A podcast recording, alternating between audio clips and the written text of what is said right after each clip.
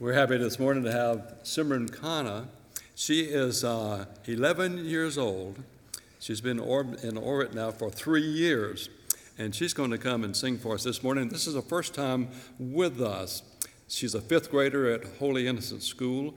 Her parents, Ro Khanna, and her mother, uh, Svati, Svati, Sv- sorry, uh, Reddy is also with, here with us, and they're sitting on the front row up here.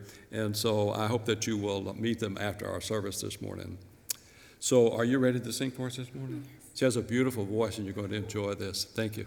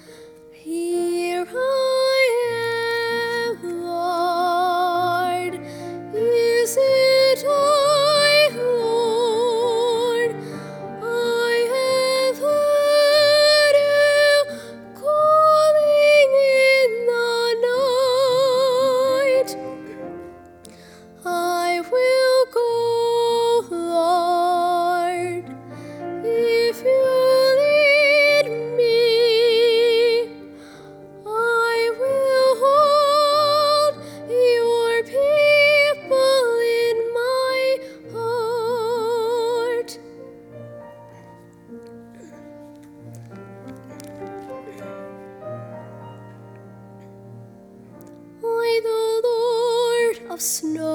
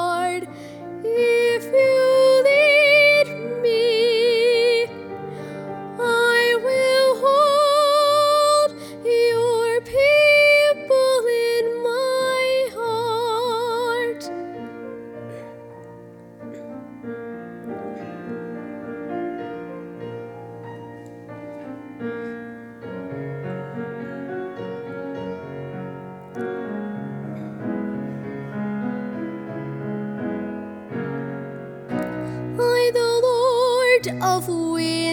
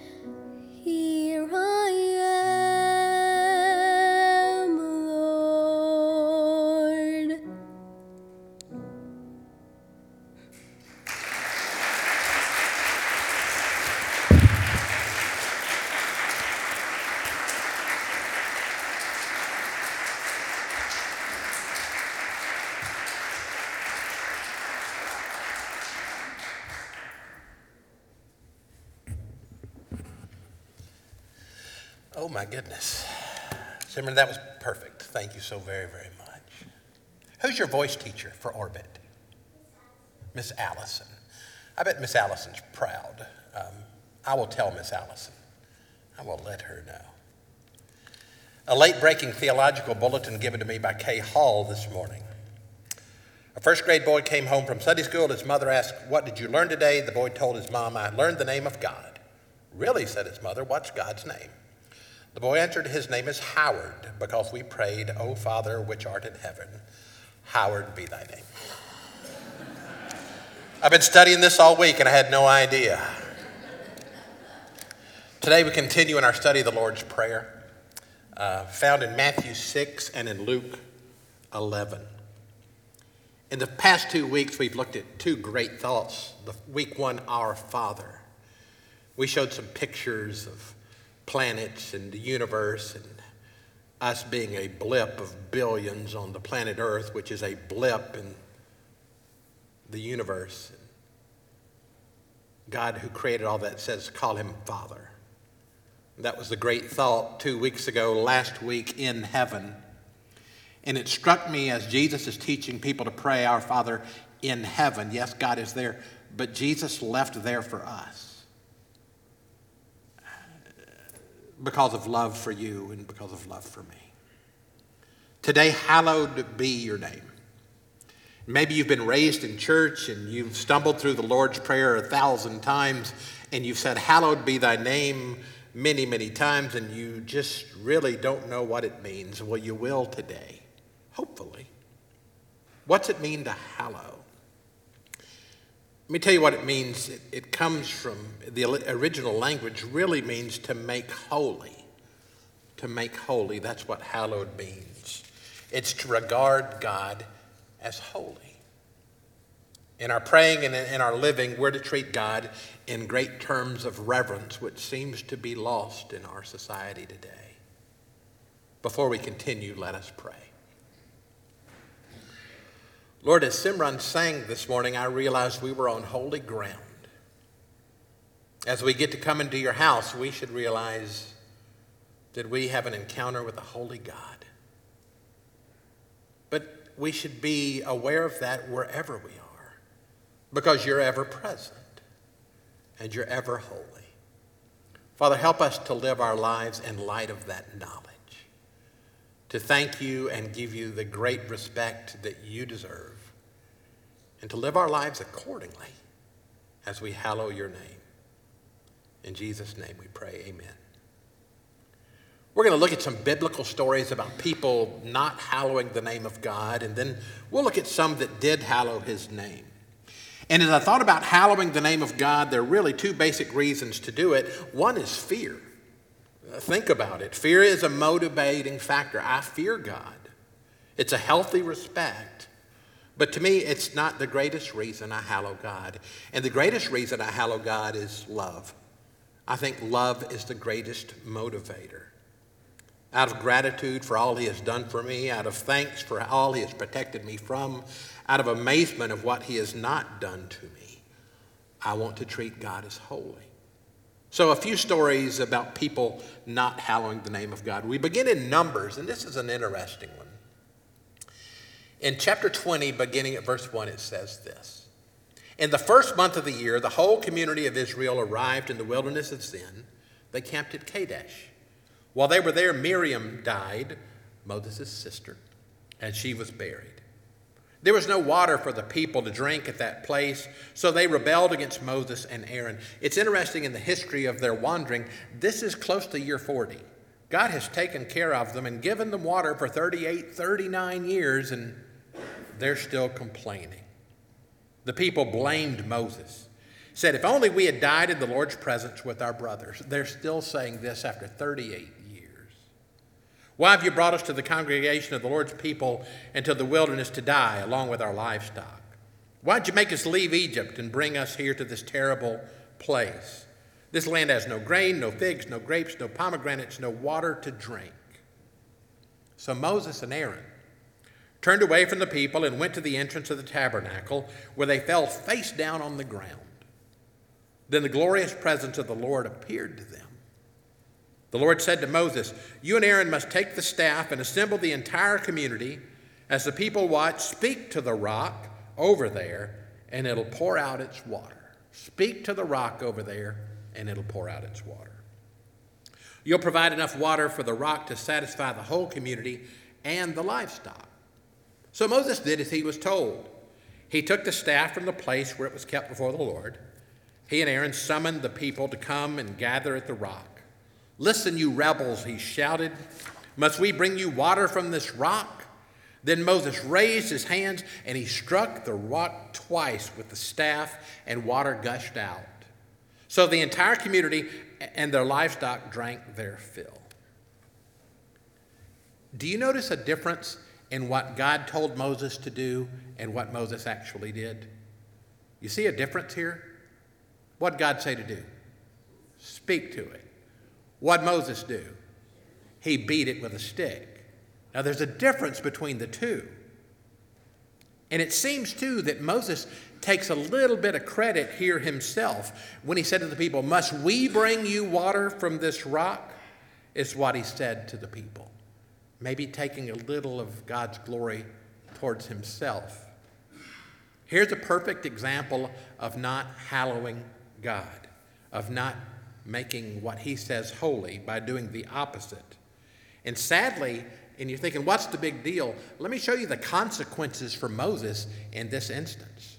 Verse 12 The Lord said to Moses and Aaron, Because you did not trust me enough to demonstrate my holiness to the people of Israel, you'll not lead them into the land I'm giving them. That moment disqualified Moses from entering the promised land. And if that's scary, what chance do we have? Well, thank God we have an advocate in Jesus who's taking care of us. Our earlier definition of hallowed be your name is perfectly illustrated in God's statement to Moses. Because you did not trust me enough to demonstrate my holiness. To hallow is to make holy, and Moses failed to do that here. this one right here. Remember the fall of Satan described in Isaiah 14? Remember that? Let me read it. How you are fallen from heaven, O shining star, son of the morning. You have been thrown down to the earth. You have destroyed the nations of the world. For you said to yourself, I will ascend to heaven and set my throne above God's stars. I will preside on the mountain of the gods, far away in the north. I will climb the highest heavens, and I will be like the Most High. And there were consequences for him not hallowing God's name, not treating God as holy, putting himself above God. And our world suffers today because of that decision. One more illustration Acts chapter 5. You remember this couple, Ananias and Sapphira? There was a certain man named Ananias who, with his wife Sapphira, sold some property. He brought part of the money to the apostles, claiming it was the full amount. So let me give you the story. He sold some land, and he brings part of the sale, and he tells everybody, This is all I've got. I'm giving everything. It's really not what he did. He could have said, I'm bringing you half, but he made a big spectacle of it. I'm giving everything. Look how good I am. With his wife's consent, he kept the rest. Then Peter said, Ananias, why have you let Satan fill your heart? You lied to the Holy Spirit. You've kept some money of this for yourself. The property was yours to sell or not sell as you wished. After selling it, the money was also yours to give away. How could you do a thing like this? You weren't lying to us, but to God. So there's the problem. Verse 5 As soon as Ananias heard these words, he fell to the floor and died. And everyone who heard about it was terrified. I guess so, don't you? I'd be confessing sins I did not commit after an incident like that. Some young men got up, wrapped him in a sheet, took him out, and buried him. About three hours later, his wife came in, not knowing what had happened. She'd been at the mall. what I guess. Peter asked her, What's the, the price you and your husband received for your land? Yes, she replied, That was the was this the price? He asked. Yes, that was the price. Peter said, How could the two of you even think of conspiring to test the Spirit of the Lord like this? The young men who buried your husband are just outside the door. They'll carry you out too. Instantly, she fell to the floor and she died. When the young men came in and saw that she was dead, they carried her out and buried her beside her husband. They didn't hallow the name of God. They used their faith to try to get advantage and respect, and it's opposite of what they should have done. When you look at the next verse, I bet those that watched this event were very careful. Verse 11 of Acts 5 Great fear gripped the entire church and everyone else who heard what had happened. I guess so, don't you? Boy, you be careful everything you said after that moment, after what happened to them. So, to hallow God's name, what does it mean? We've seen what it doesn't mean. It's to hold Him in such reverence that you will believe what He says and obey what He says. That's what it is. It reminds me of the third commandment, hallowed be thy name, reminds me of commandment number three found in Exodus chapter 20, verse 7. You shall not take the name of the Lord your God in vain, for the Lord will not hold him guiltless who takes his name in vain. A modern translation puts it this way, and I love it this way You must not misuse the name of the Lord your God. The Lord will not let you go unpunished if you misuse his name. So, this is more about what comes out of our mouth in saying the name of God one way to misuse God's name is, is to not take God seriously. Moses didn't, Lucifer didn't, Ananias and Sapphira didn't. This commandment, and hallowed be thy name, should be like the third commandment, like a sign that we see at power stations, danger, high voltage. Be careful what you touch, be careful what you go near, be careful what you do. It's how we should be careful with the name of God. If we put the third commandment to the positive, it would say something like this Hallowed be the name of God. Hallowed be the name of God. Now let's look at positive examples. I love this one from Revelation 22. John the Revelator is writing what he is seeing in a great vision. And here he's writing about heaven. And he's overcome with emotion. He says, Then the angel showed me a river with the water of life, clear as crystal, flowing from the throne of God and of the Lamb. It flowed down the center of the main street. On each side of the river grew a tree of life bearing 12 crops of fruit, a fresh crop each month. The leaves were used for medicine to heal the nations. No longer will there be a curse upon anything, for the throne of God and of the Lamb will be there, and his servants will worship him. They'll see his face, his name will be written on their foreheads. There'll be no night there, no need of lamps or sun, for the Lord God will shine on them and they'll reign forever and ever. Then the angel said to me, Everything you've heard and seen is trustworthy and true. The Lord God, who inspires his prophets, has sent his angel to tell his servants what will happen soon. Look, I am coming soon, verse 7. Blessed are those who obey the words of the prophecy written in the book. In verse 8, John says, I, John, am the one who heard and saw all these things. And when I heard and saw them, I fell down to worship at the feet of the angel who showed them to me. Think about what's going on here.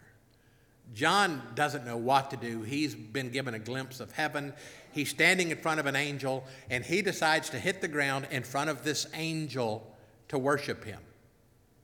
Now, think that this angel, if they're timeless, and they have to be, was there when Isaiah said what happened to Lucifer and his group. This angel sees Lucifer and his angels kicked out of heaven, and now this angel is there in heaven, and a man's bowing down to him. You think it made the angel nervous? It scared him to death. Look at this in verse 9. But he said, No, don't worship me. I'm a servant of God, just like you and your brothers, the prophets, as well as all who obey what is written in this book. Worship only God. I love that example because this angel was hallowing the name of God. He was taking it seriously, just the opposite of what Lucifer did. After John the Baptist, another illustration of the good. After John the Baptist baptized Jesus, people stopped following John and started following Jesus. And some of John's disciples were a little upset Their crowd's getting smaller, and they're seeing Jesus' crowd getting bigger, and they're wondering what's going on. And in chapter 3, verse 26 of John, it says, They came to John and said to him, Rabbi, the one who was with you across the Jordan, to whom you testified, he's here baptizing, and all are going to him. John said a few words and taught them for a moment. And then in verse 30, he said these words that are perfect. John said, He must increase, but I must decrease. That's the key, isn't it? He must increase, I must decrease. That's hallowing the name of God. That's making it holy. God must be first. I must get out of the way. His name is to be foremost, not mine. We've started a little tradition on Sunday mornings. I pray with the deacons in that little room around the corner out in the foyer this morning. And uh, Frank was in the nursery, and Mitch is, is uh, in Florida watching online. Hey, Mitch. Hey, Donna. And um, Hal's had surgery. And so it was just me and Harry this morning. And Harry said the prayer. And Harry said this He said, God, help us to get out of the way. Isn't that good stuff? Help us to get out of the way. That's really Harry's way of saying we must decrease and he must increase. God has to be first. We have to get out of the way. 1 Corinthians 10:31 puts it this way: to hallow God's name. Whether you eat or drink, whatever you do, do everything for the glory of God, not about you, but about him. Matthew 5:16 says this: In the same way, let your light shine before others so that they may see your good works and give glory to your Father in heaven. That's what we're supposed to do. As Simran sang just a few moments ago and did it so wonderfully, one of the thoughts I had is thank you, God, for creating someone that can do so very well at 11 years old. I'm a big fan of Simran, and I want her to be on Broadway and knock people dead and do such a great job, but I'm a bigger fan of the God who gave her her abilities. So, as our lights shine, we need to give glory to God. Now, hallowed be thy name comes after our Father because it's a protection against something. Too much our Father, too much Abba, too much Daddy turns into too much comfort. And if we start treating God like our little buddy, we're in trouble. We have to realize who we're talking to, and where God is, and where I am. So we can't drag God down, and that can be a big problem.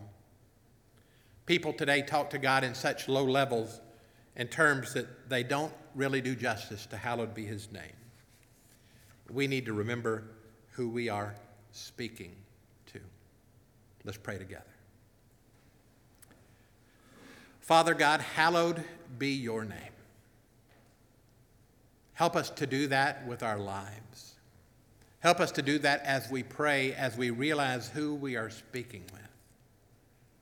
Father, thank you for the life you have given us this week. Thank you for the things that we take for granted. Thank you for your word. Thank you for prayer. Thank you for beautiful music. Thank you for fellowship.